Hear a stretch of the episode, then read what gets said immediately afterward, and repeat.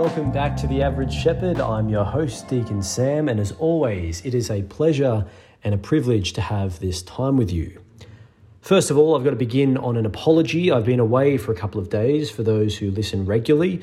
Uh, I went away for a for last weekend, and then this week I've been away at the clergy conference. So, um, for that reason, I was unable to upload homilies last week. But anyway, we're back into it, and it's now Sunday, the 12th week of Ordinary Time. This homily is called Weathering the Storm, and I'm going to begin by reading the Gospel. A reading from the Holy Gospel according to Mark. With the coming of evening, Jesus said to his disciples, Let us cross over to the other side. And leaving the crowd behind, they took him just as he was in the boat and there were other boats with him. Then it began to blow a gale, and the waves were breaking into the boat so that it was almost swamped. But he was in the stern, his head on the cushion, asleep. They woke him and said to him, Master, do you not care? We are going down. And he woke up and he rebuked the wind and said to the sea, Quiet now, be calm. And the wind dropped, and all was calm again. Then he said to them, Why are you so frightened? How is it that you have no faith? They were filled with awe and said to one another, Who can this be? Even the wind and the sea obey him. The Gospel of the Lord. I often find that the imagery that's used in Scripture can be sometimes hard for us to understand, even at the best of times. But sometimes our culture and the very world around us can actually act as an obstacle that further obscures our ability to understand what's happening in the gospel.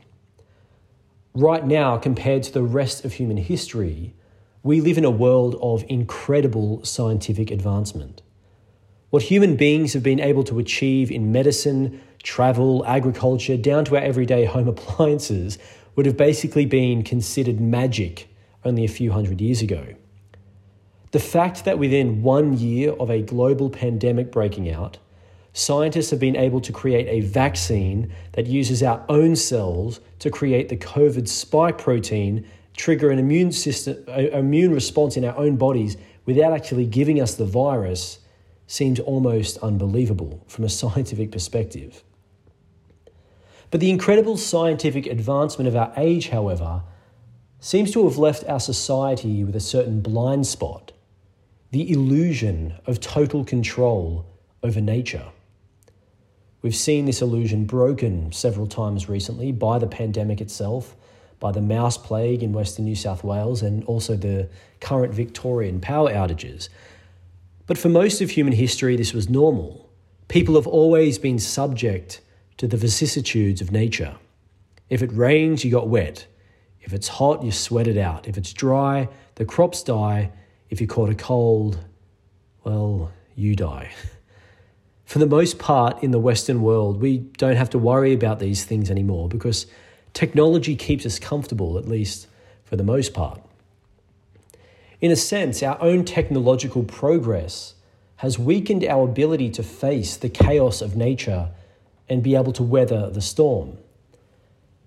I, have been working on a theory, and I may be completely wrong, but I've been starting to think that perhaps mental illness is on the rise today, not because our problems are getting worse, but because our human problems are no longer reflected in our experience of nature. So it's harder for us to relate to them, to understand them, and to be able to weather them out. We're so used to being in control of our physical surroundings that we're blown overboard when a storm arises in our mind or our heart. I think our interior lives are much more connected to what we experience in nature than perhaps we realize.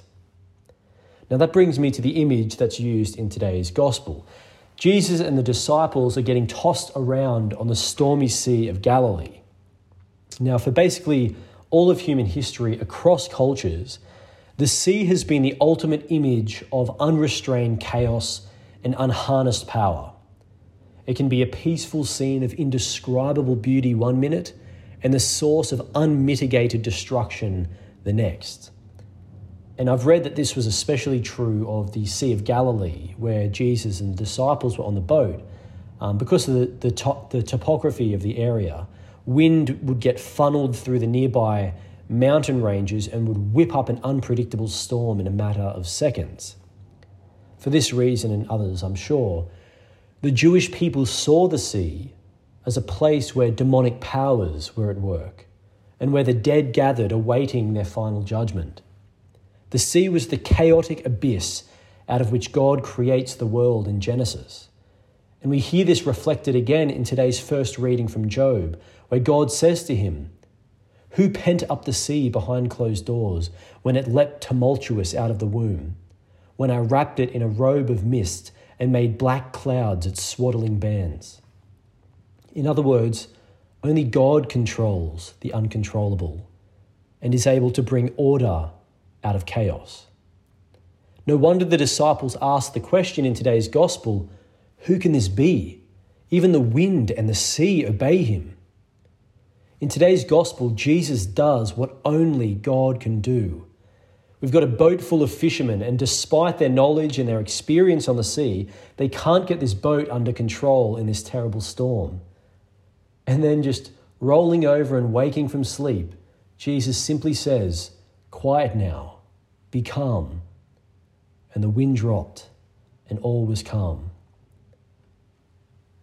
What's this passage telling us? It's telling us more than the simple fact that Jesus is God. It's actually giving us a fundamental insight into the nature of Christian faith and how we should relate to Jesus in our lives.